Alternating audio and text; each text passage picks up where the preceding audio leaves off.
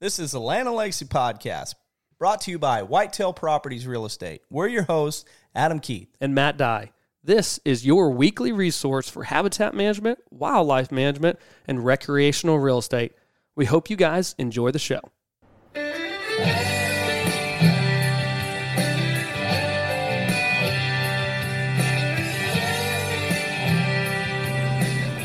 Hey, welcome back, guys. Land and Legacy podcast. We are joined by reoccurring guest, uh, Mr. Ryan Kirby, dear friend of ours. Ryan, thanks for coming back. Hey, buddy. Yeah. It's good to talk again. I appreciate you having me on. Yeah, all the way over there in North Carolina. Um, Mhm. it, it seems like you guys have had a, or you have had an incredible fall this year. Give me a rundown.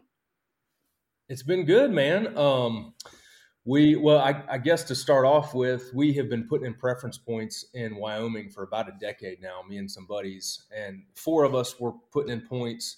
We decided that two of us would cash them in and we'd all go as a group. Uh, but long story short, I got my first, first bull elk, uh, me and Turb and my buddy Ed and Dave, um, a six by five. And that was a really, really cool experience. Um, then I went back to Illinois for an event, and you know we've got two farms up there, um, a sixty and a forty, and then my parents' place.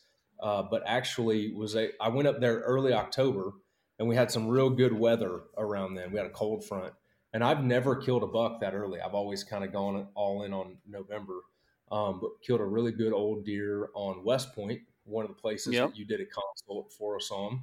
So that was cool, and then I actually killed um, one of the biggest deer I have on our property in North Carolina here.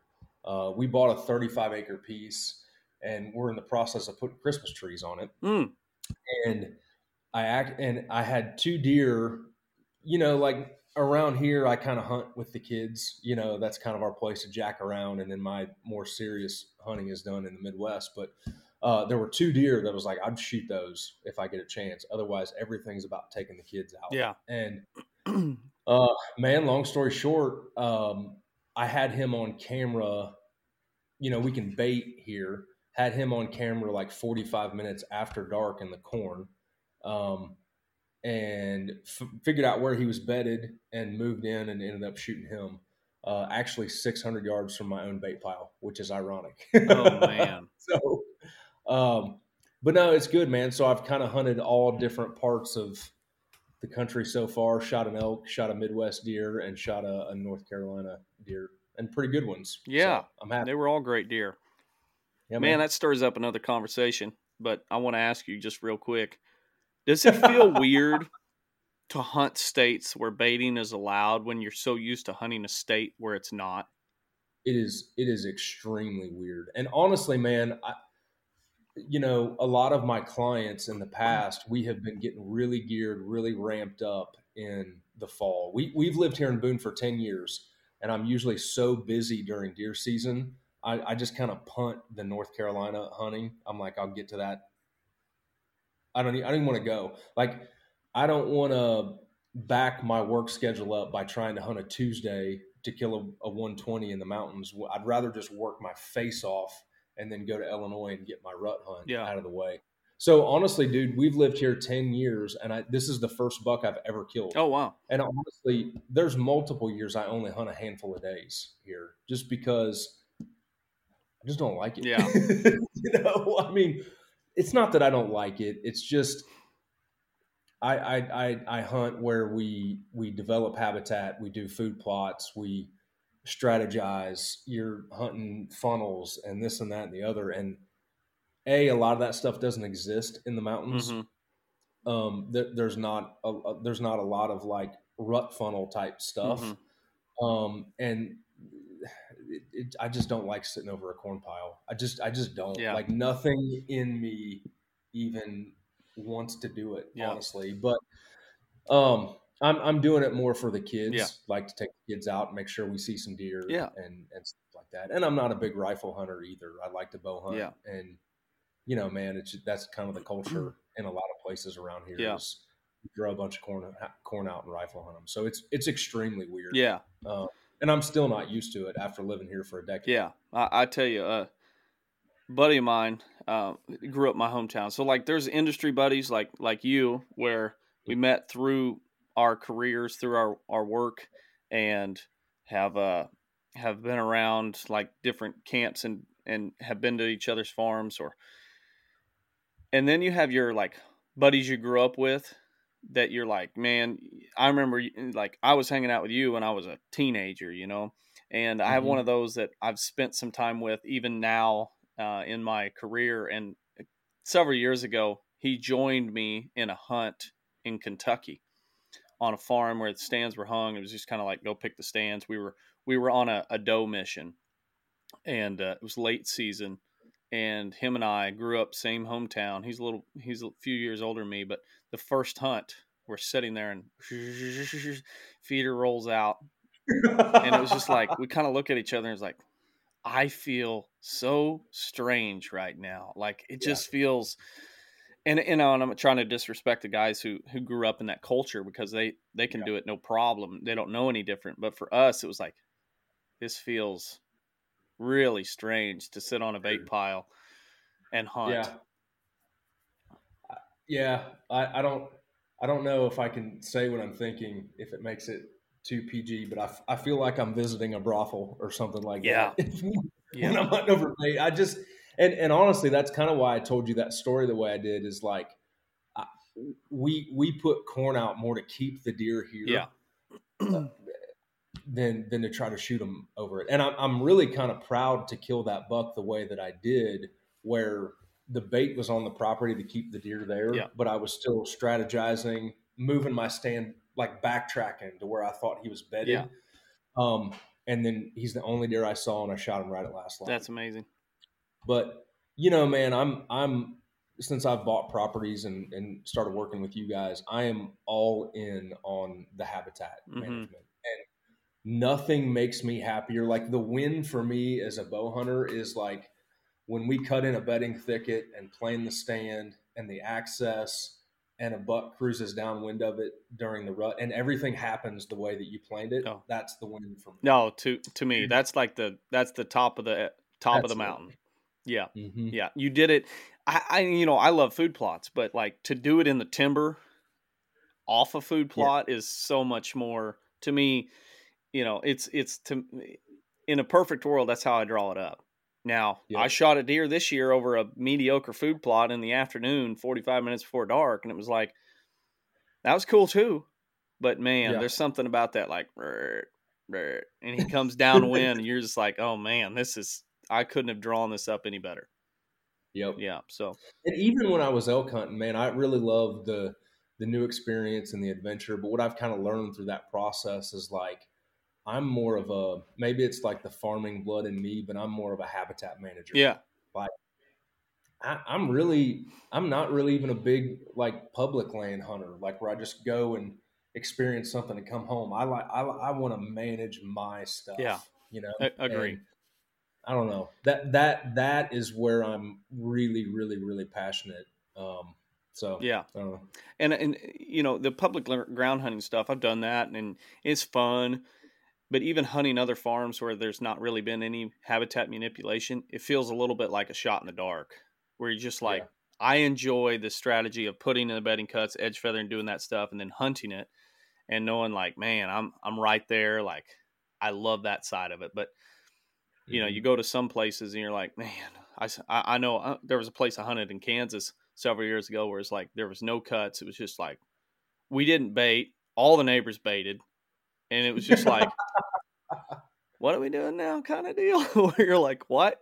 Why don't we get the chainsaws out? Why don't I mean? I feel like now looking back, I'm like, we should have just baited like everyone else because now knowing the power of bait on and and different things on some test sites, I'm like, you pretty much Yeah. have to do it if the neighbors yeah, it is. It's one of those things, and you know, you've seen it um, recently. The ups when I was um, at the Turkey Federation, the upstate of South Carolina legalized baiting. Uh, Georgia, I believe, legalized it. You, you see some states go to that, and you you know what's going to happen. Yeah. Like once once the dam is broken, the the floodgates are out. You can't put that water back in you have to do it to keep to hold deer even if you're even if you don't want to hunt over it you you almost have to do it to hold deer No doubt. I I feel like like here around me in southern Missouri, there's a lot of people who still do it even though it's illegal. It's like if it were to become legal, you like you said, the dam's broken. The honest guys out there to be like, all right, now you won't outbait me. I promise you. Uh-huh. and, and so it's just like you know no hold no holds bar now but um it you would it is shocking to me like what some guys spend on bait too Oh. because i i even bought a a, a ton of it yesterday for 875 a bag but it's like 1350 a bag at tractor supply Yeah, it's crazy. and and they sell they sell it as much as they can oh you know we, it's just it, it, it amazes me um but it it is what it is now you Yeah. know once once it becomes like ubiquitous on the landscape and in the culture it's not going away yeah i mean yeah my my mom who uh she was she was working at school one year and a a lady said was complaining about how much her husband was spending on corn and Yeah. mom course growing up two boys she's she's aware of most of the regulations and she's like um is he, he's not baiting right now, is he? And she's like, well, yeah. And she's like, that's illegal. And she's like, I don't think so. He's been doing it forever. And she's like, no, that's illegal. So, yeah, even even though it's illegal, he was still spending it. You No, Well, and you know, you know this better than anybody, but I, as a as a habitat guy, you know, in, in the mountains of of Western Carolina where we're at, there there is very little food. There's no ag. There's no nothing. And you have to worry about the deer too because they're getting the corn laid to them hmm until the first of the year, and then it is pulled yeah, and it, nobody's doing it. We even I even uh, continue to you would call it feeding, I guess, after the season. Yeah. But that's where your habitat comes in, Oh, because totally. even in these states, it's a very short term, um, easy fix solution. But you know, you got to get deer through the winter, man, Mhm. and they they don't have a whole lot to eat here. And so, you know, that's where a lot of the habitat work comes into play, like the woody browse and yeah, and and having places like that. So, you know, the corn is not the best for the herd and for for the health of the herd either. yeah. Start thinking about it that way. No doubt. Because, dude, no redneck's going to keep baiting after the first of the year if he can't hunt. Maybe he's still hunting. I don't know. Maybe, maybe depends on if he's tagged one or not. I guess. But anyway, Yeah, yeah. I wasn't. I wasn't even planning on talking to you about that, but it was interesting because you're like talk about North Carolina, and I'm like, well, and you talk about the baiting. It's like, oh, that's an interesting conversation because yeah, Illinois culture and North Carolina is not the same. And totally uh, different. And and we talked about it too on our podcast recently um, with a guy from Kansas. But even the way you refer to deer is differently. Like people talk about, yeah, I got an eight pointer. Yeah, I, I, I got a ten pointer. I, I got a six pointer. And in the Midwest, they immediately refer to the score. You know, Yeah. I shot about a 150. I shot about a 160. you know, I'm in a Uh, weird part of the world because technically I'm in the Midwest, being in Missouri, Mhm. but you know, a lot of the Ozark people that have been here forever, we came from the Appalachian Mountains, Appalachian Mountains. I feel like you're setting me up for a Missouri joke here. It's just on a tee I mean, me. the southern Missouri, we have that culture. We're mountain hillbilly people. And so, like, Yeah. my ancestors came from Virginia before they came here. And a lot of people came from West Virginia um, before they came here. And so that's where kind of the southern Missouri culture, if you will, came from. And so, mountain people, we don't, we still don't refer to deer as score. It's more eight pointer, 12 pointer, Yeah. that type stuff. Yeah. And so, even though that we're Midwest, I still feel like we have a, we're kind of in a, kind of in a weird boat because we can't really claim to be like the true Midwest giant buck hunting part of the world. Yeah. But at the same time, we're in the Midwest, so the people in North Carolina and Virginia don't claim us. People down south don't claim us, and northern Missouri don't claim us. So we're kind of stuck.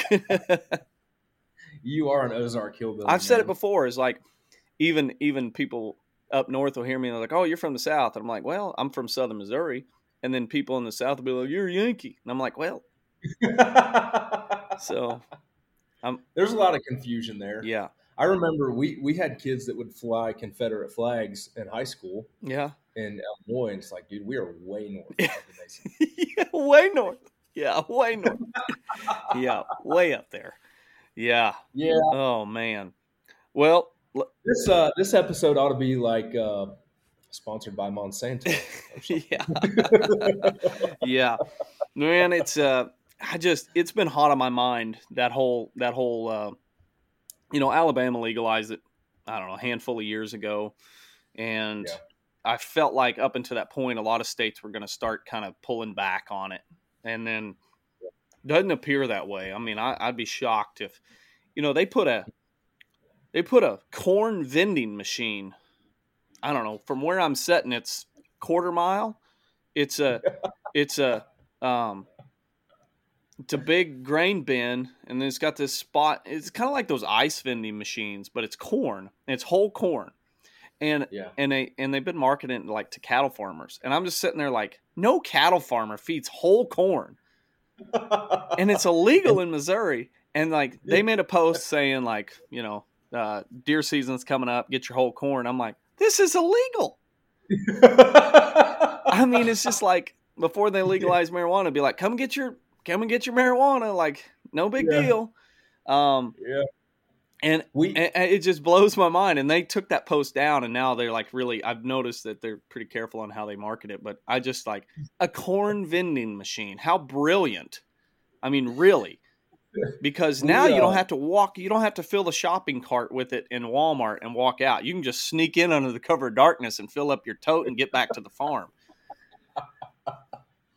we uh, we bought a, a camper. Um, we've got a bunch of people that we all have campers at the lake, and when we bought our camper, we bought it from some some friends in town that used to camp at the at the coast, and so they had a golf cart that came. with Okay. like kind of real nice tricked out golf cart. We don't need that, so we ended up selling it.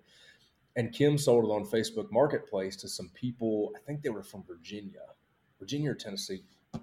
They drove over, and um, this dude was he was rolling in cash. Yeah. you know, I mean, I think he paid us for cash the whole thing and all this kind of stuff. And I was like, you know, what- they were really young, like late twenties. You know, Mhm. had their first baby on the way. I was like, "What do you guys do for a living?" He's like, "They they." Long story short, they had a cannabis dispenser. Yep. Okay. And they were selling. What what happened was they were on the border of they were on the verge of legalizing it, and then the political party shifted, changed, and they put the the kibosh on that whole. They they nixed all the legalized cannabis. Well, they had already started their store. They had already invested. They're already going. So they switched, and now their business model is they sell you a T-shirt with free cannabis, a free cannabis gift. So they sell like T-shirts for like one hundred and fifty dollars, and you get free free cannabis or THC or whatever with it, and that's how they got around the law. Holy cow. So I can just see your guys. Uh, maybe they'll sell uh, an eight dollar sack and fill it with full of corn. yeah. yeah. Yeah. I couldn't believe it. I, It's a sack vending machine, and then you fill it with corn on your way out. that's right. It's a free gift. Oh my gosh. Yeah. I couldn't believe it. I drove by it. I'm like, corn 24. It's like corn 24 7 or something like that. I mean, it's a brilliant. I mean, my gosh. Can't beat them, join them, man. Yeah. They're capitalists. Yeah. So whatever. I mean, props to them, but I was just blown away. I'm like, holy cow! Like that's that's how the chances of it getting completely uh, removed in Missouri are slim to none. So anyway, all right. Well, fight for it. They get used to doing it, man. They'll fight for it. oh, totally, totally. It's like once you once you're doing it, it's going to be very hard to not do it. It's like I, I've said this a lot, but when you do the habitat stuff, that's all great. But then you have a neighbor baiting, it's like holy cow! Like that has some pretty strong emphasis, pretty strong pulling power, even though you're doing the all the correct things. And so it's just like it'd be hard to convert those people into doing all the work, the hard work um, of habitat work, Oh, yeah. because that is night and day difference in the in the workload and time commitment. Oh, Speaking of which, the reason why you're here to talk Why today, am I here? Yeah, I wanted to get you and and talk about baiting as well. No, um, Yeah. we're talking about all the habitat work, and this is something that um, we've been working on for a while. Man, we the first drafts and first ideas were several months ago. This is something that we've kind of drug out, and then it seems like all of a sudden um, we'd kind of mentioned it early on, and yeah, there was some interest, and then it hit us where it's like, man, everybody wants this that we work with, so let's just go ahead and do it. So, um, without further ado, I guess uh, this is something we're unveiling here um, soon. That uh, is the Land and Legacy Annual Calendar. Um, I'll hold it up here for people. This this camera is a little little hard to get back, and I'm not stepping back out of the chair because the chair squeaks like crazy. But um, you're not wearing any pants, are you? and? I'm not wearing any pants. No, I've got the suit top and and boxers underneath. Yep. Um, yeah. yeah, for sure. But anyway, so this calendar that we've been working on, we basically pitched it to you as an idea and saying, how can we clean this up and make this and and then it kind of got in the headache of, oh man, the, each place is different, so we need to kind of categorize different zones. And so we have three different zones. We have the north, the central, and the south. And and ultimately, with this calendar, what we've done is create uh, and give a landowner the ability to simplify what you can do or be thinking about what to do on your farm during each month. So mm-hmm. I know we get that a lot whenever we look at uh, when we're talking to landowners saying, and I know Kirby out on your farm, you you roll in a couple times a year to do work, and it's like, okay, I'm here in March. What can I do in March?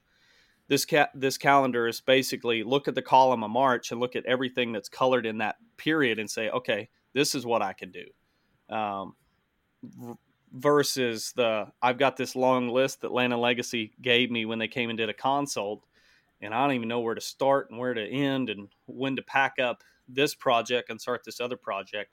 We're just trying to simplify this. Mm-hmm. So oddly enough, we were uh, we started working on this. I I want to say the beginning of the year, or at least in the spring of the year, and it was kind of like. Yep. We started with one, and it was like, no, we got to split it up. We got to have zones. And uh, I had shared it because I picked the brain of of a couple people. For example, I had really um, talked to a couple guys down south that are in the trenches with it, saying, "Okay, break me down your month to month workload." These are two guys that are on a farm almost every day, and it's like, what are some things that I'm missing? And um, they basically were like, "Do you hear that?"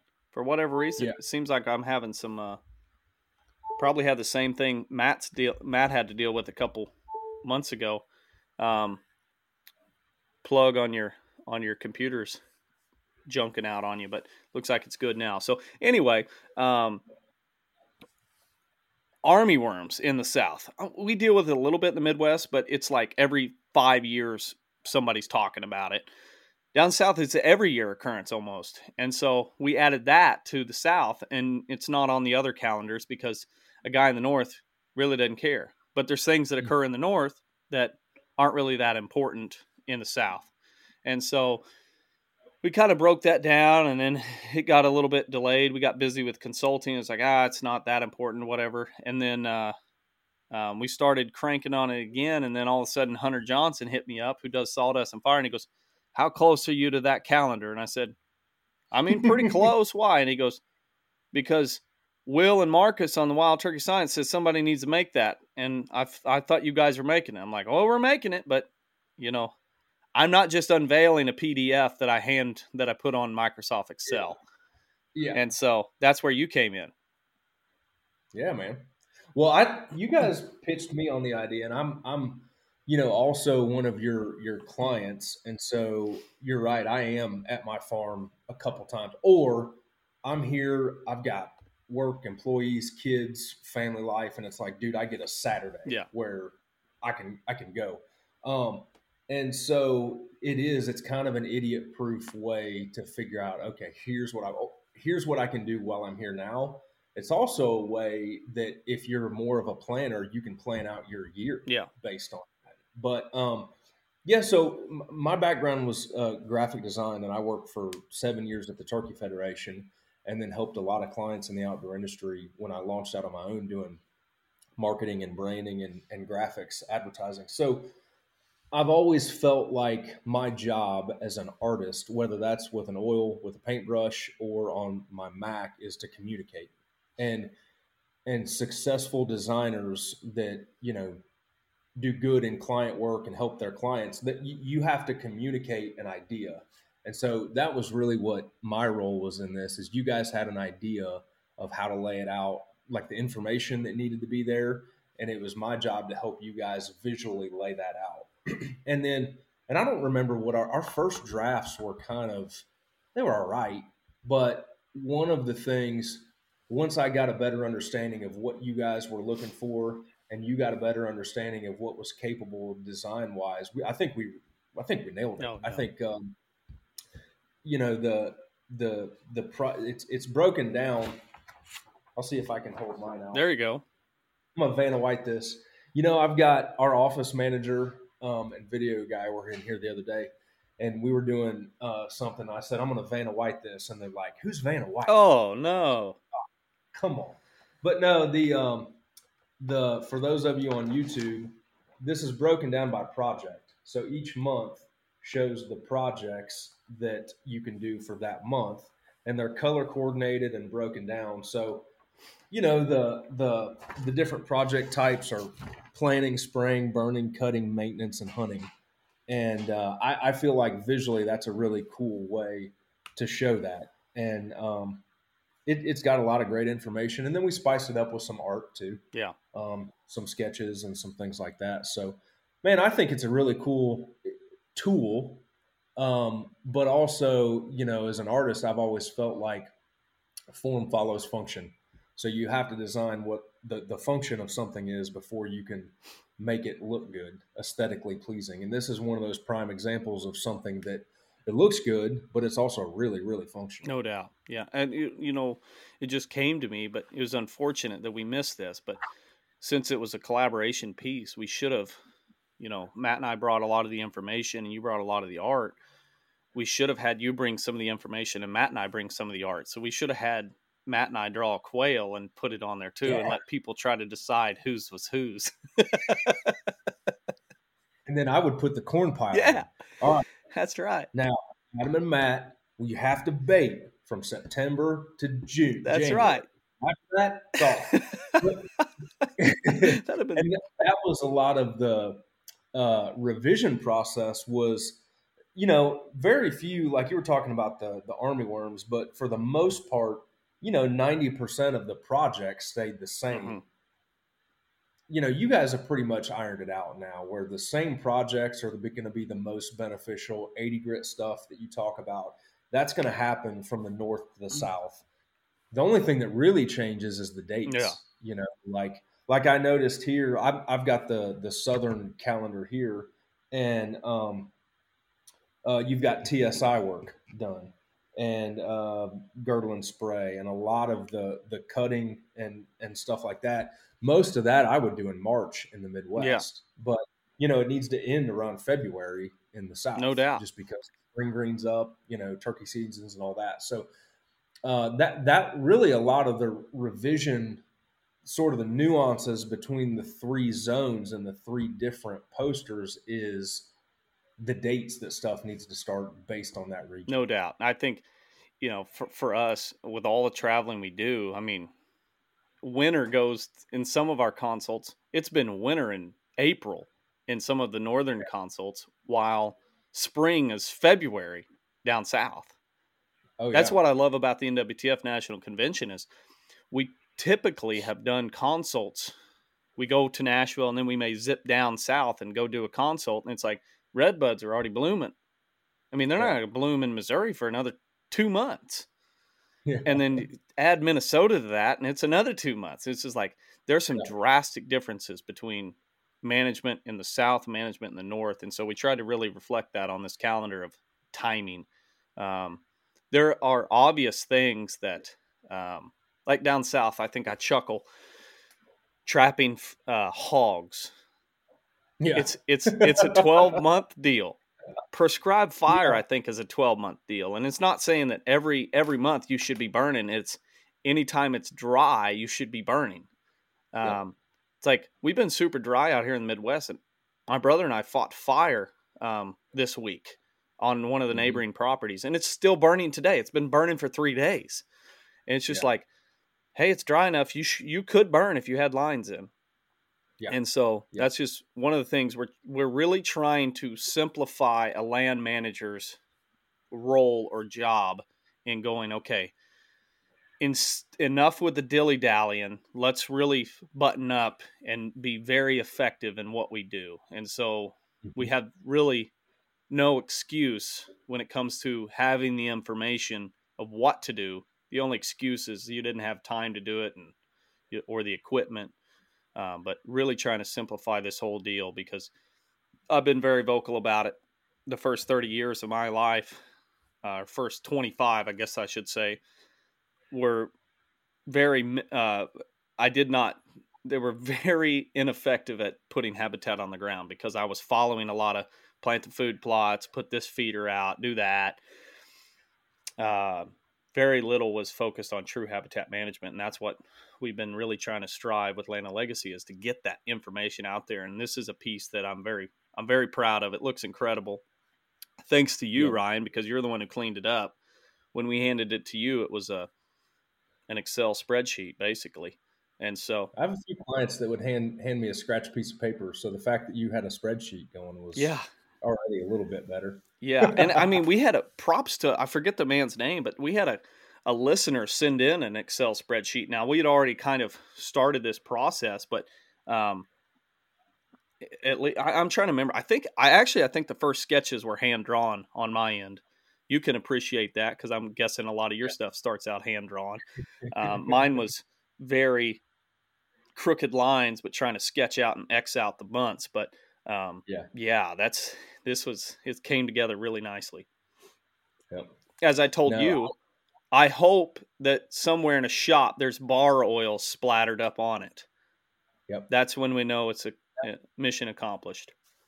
That's the thing, man, is that you know how it is. So much of this stuff that there is a lot of information out there. And if you get analysis paralysis, it, it's easy to do that because you read all of these things and all the stuff, and it's just like, I don't even know where to start.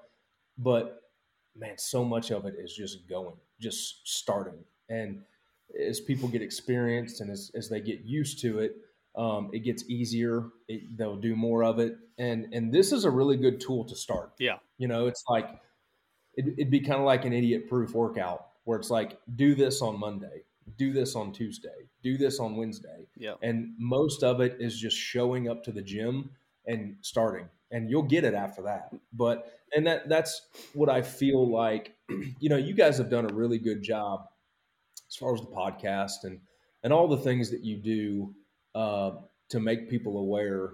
But there's still more that we can do. I feel like to give people that first step, like just go, just start. Like I don't know if it's empowering or instruction, giving them instruction or whatever it is, but there's still there's still a lot we can do to help get people going because you know we, we've talked about it before. I don't know if we've talked about it on a podcast or something, but a, a lot of people put the the responsibility on the state agencies to do the management or the public lands. Oh, yeah. Dude, those people are so maxed out. There's no way. And I've always felt like if we're going to do big things, and again, I'm not talking about out west, but more the, the western, eastern half of the U.S., if we're going to do big things and, and really help wildlife, a lot of it has to fall on the backs of private landowners because that's mainly where the land is divvied up.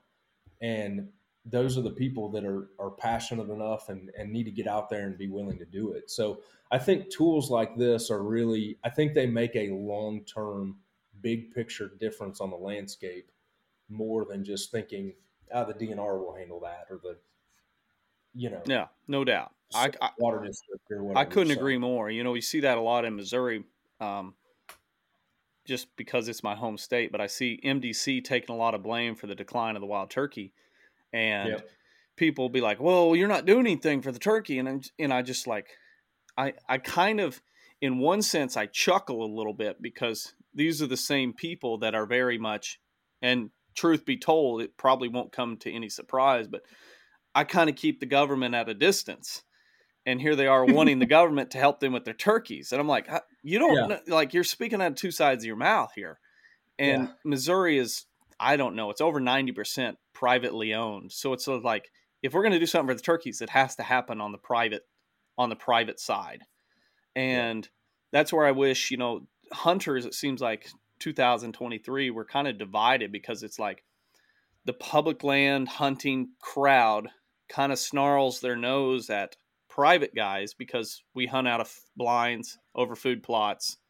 And they're like, oh, yeah, it must be not. And it's like, we are going to have to work together. Like, if if all of us stopped doing it, it would have major impacts on private land hunting because a lot of times the population and, uh, of turkeys and deer are made on the private land that spills over on the public.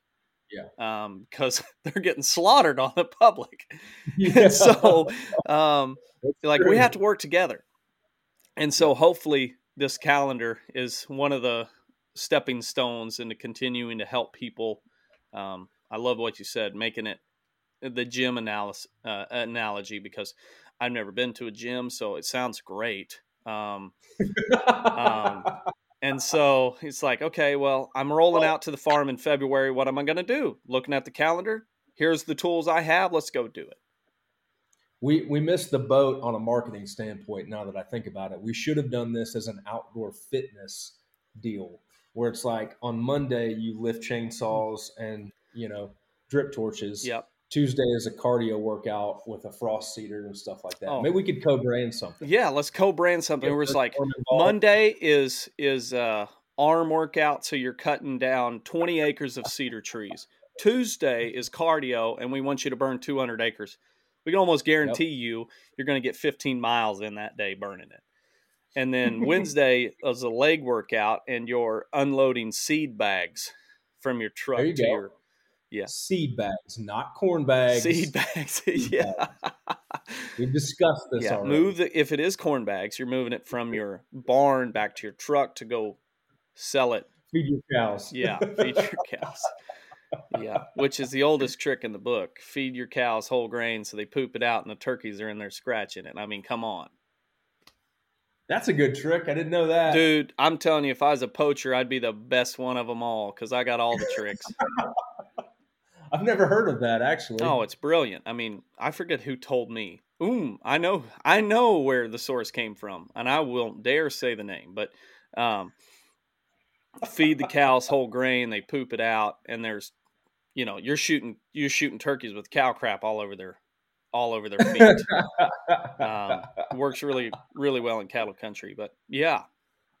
Anyway, no, I mean, this is a calendar that, golly, it's it hopefully simplifies everything for everyone. And you know, Paul Sawyer with uh, Whitetail Properties has been a big Mhm. push in this. Like, he's one of those guys that is just like, we don't live on our farm, so when we get there, we want to be buttoned up, knowing exactly what to do. So, this Yep. is a great a great calendar for them. And And one thing that's on here too that I thought was good is uh, is some maintenance. oh, totally.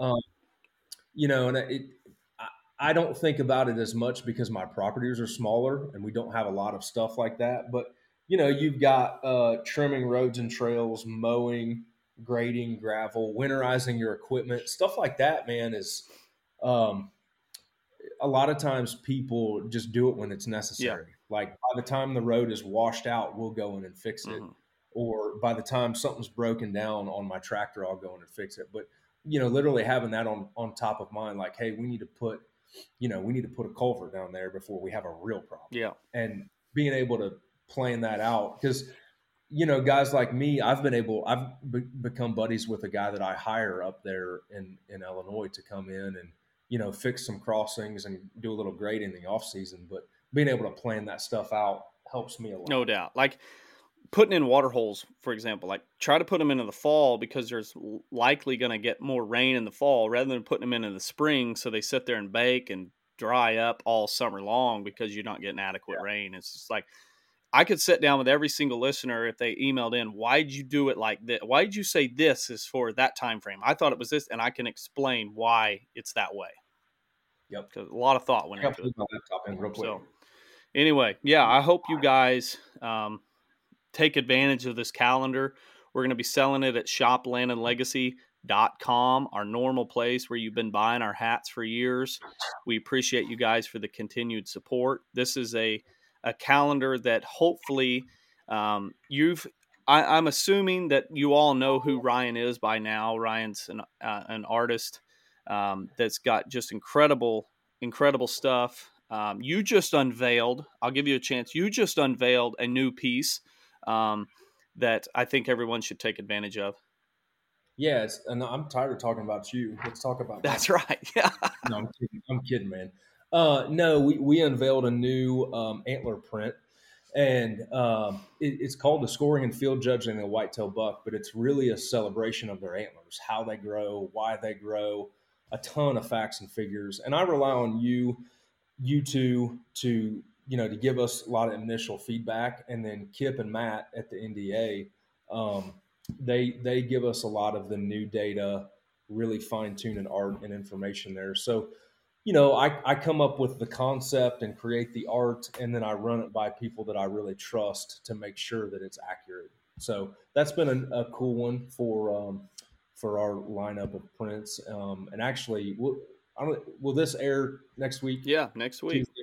Week of So Thanksgiving. just- okay, we just launched a Black Friday sale on our website, so everything's twenty five percent off. That's a big one for us. That's about the only sale we do throughout the year, so check that out. But you know, man, w- w- my role as an artist, one of the things that I want to do is I want to I want to contribute and enrich the atmosphere of hunt camp, um, and that can come in a variety of forms for me, whether that's like an original oil painting or a canvas print or a paper print or something like this, like that we've done with you guys. And I feel like, um, you know, I, I don't want to over spiritualize things too much, but g- God gave me a gift. Mhm. My, my dad was a farmer, my mom was a postmaster. Like this doesn't run in my family. Yeah. And I feel like um, I'm fortunate enough to work in a place where my passions and my interest and my talent and ability sort of align.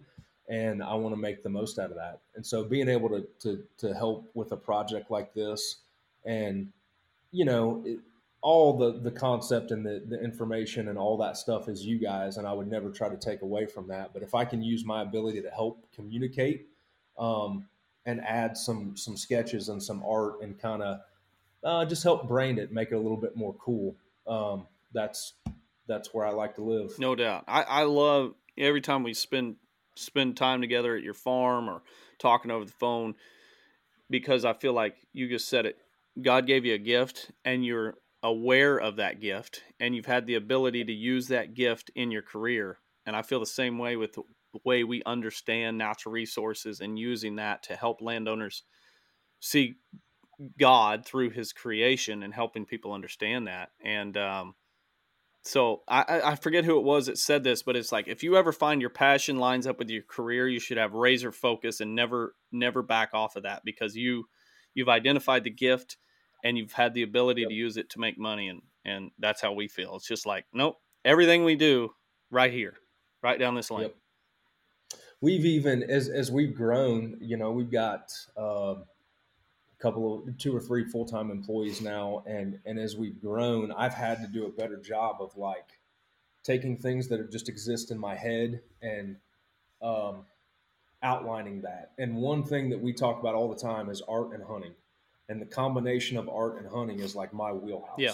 Okay, and that's where we stay. And so, just like you were talking about there, when when you can really find what you're good at, what you're passionate about, that's our laser focus. Yeah. So, if you ask me to do this next month for butterflies, hmm, probably not going to do it. yeah. I don't think that'd be a hot seller, but I could be wrong. unless it's a pollinator blend, we might talk about that. Yeah, I think. Well, we got pollinators on that, but it's not the whole calendar.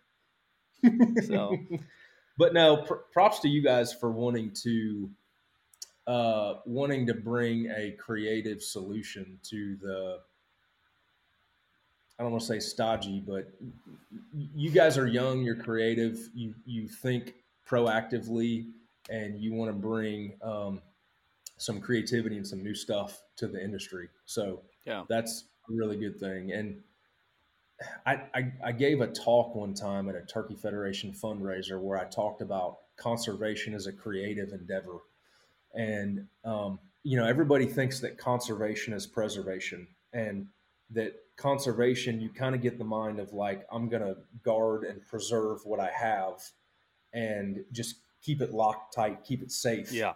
But good conservation is actually a creative thing. Mm-hmm. Like, we have to burn, we have to cut, we have to disturb, we have to do things. You're not you're not safeguarding and protecting and not doing anything and covering it with a blanket. You're doing the opposite. Yeah. So it's kind of a an odd thing that in order to do good conservation, you actually have to bring something to it and bring creativity and bring disturbance and disruption. Yeah. Uh, to it. It's like so, raising a child. You don't raise your child in a bubble and protect them from the world and everything. So then when you pitch them out there, they just fall over faint because it's more than they can bear. It's yep. it's uh you know, it's a greenhouse. I think I saw that on social media a while back. It's like raising them a greenhouse, trying to build their roots, trying to build them to where they can withstand the world on their own. So when you do put the child out there, they can fight it back. Yeah. But in order to, to protect your children, you don't you don't just lock them in a closet. Yeah, exactly. you know, learning, teaching them to deal with the world is how you protect. Yeah, exactly. Yeah, so, man, it was a great podcast. Thanks for coming on. Um, Turn into corn dealers. That's right. Give me a shout out. Give everybody a, a, a uh, where to find your latest piece. Where's the Black Friday sale? All that stuff. Uh, RyanKirby.com is our website. Uh, that's the only place to get our prints. Um, all my social channels are Ryan Kirby Art. We've got some new content on YouTube and stuff too. Uh, I believe we have a TikTok now. No. Uh, so one of those. No. Uh, but yeah, man. Um, we're it's it's kind of like uh, Coach Prime says, we're not hard to find. Not hard to find. yeah. I'm a big Coach Prime fan. I don't know about you. Yeah, yeah. We we have somehow covered uh, baiting, brothels, uh, habitat, and in with a Coach Prime. There you go. Ain't hard to find. It's a first for the Land and Legacy. Yeah, we coming. Has another Coach Prime one. We coming yeah. Oh man, thanks for coming on, buddy. Appreciate it. Always right, a pleasure. Appreciate it. Yep. Good luck, bud.